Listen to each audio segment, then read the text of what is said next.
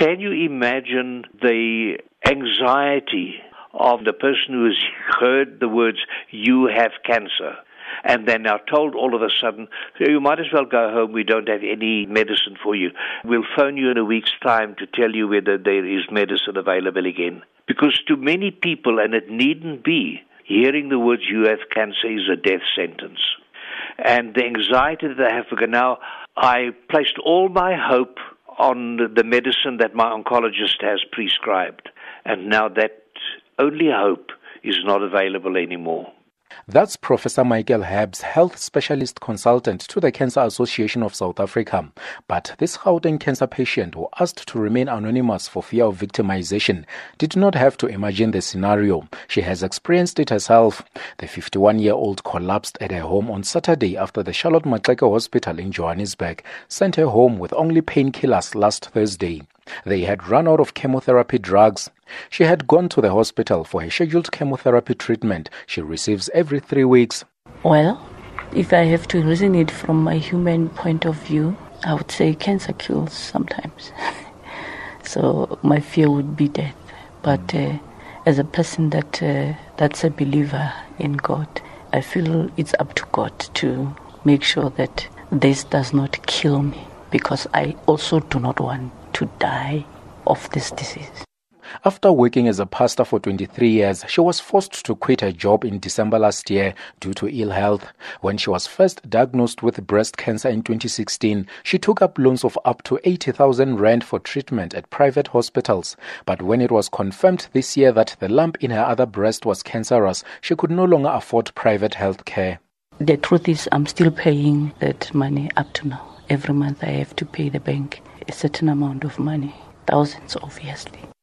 Indebted and jobless, the pastor and her four nieces she lives with in Kagiso, west of Johannesburg, depend on her 93 year old mother's pension grant for survival. Despite those challenges, she still gets joy in preaching, which she now does on a part time basis. To see people being helped, when you see people's life being changed, becoming different and better, that's the joy for me. The pastor has told Charlotte Maxeke Hospital officials that she'll not accept special treatment in case they want to assist her alone. She and many other cancer patients find themselves in the same predicament during Breast Cancer Awareness Month. Professor Herbst says this is unacceptable. I'm not even concerned whether it's breast cancer month or not. It shouldn't happen at any time in the year.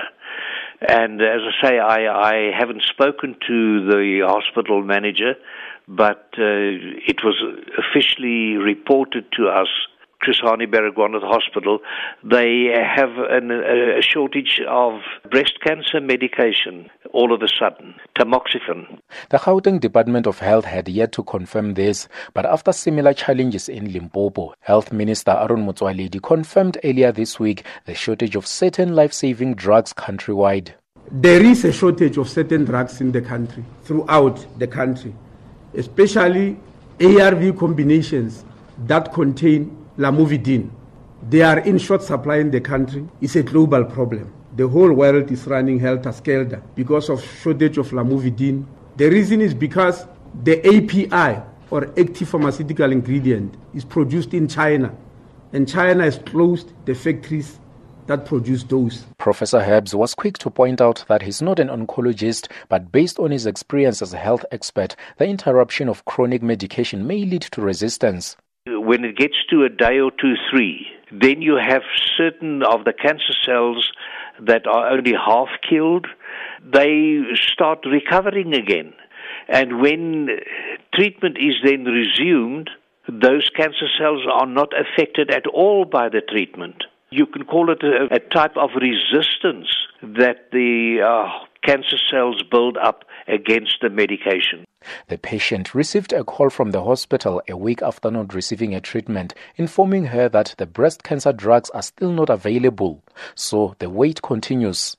I'm Wisani Makubele in Johannesburg.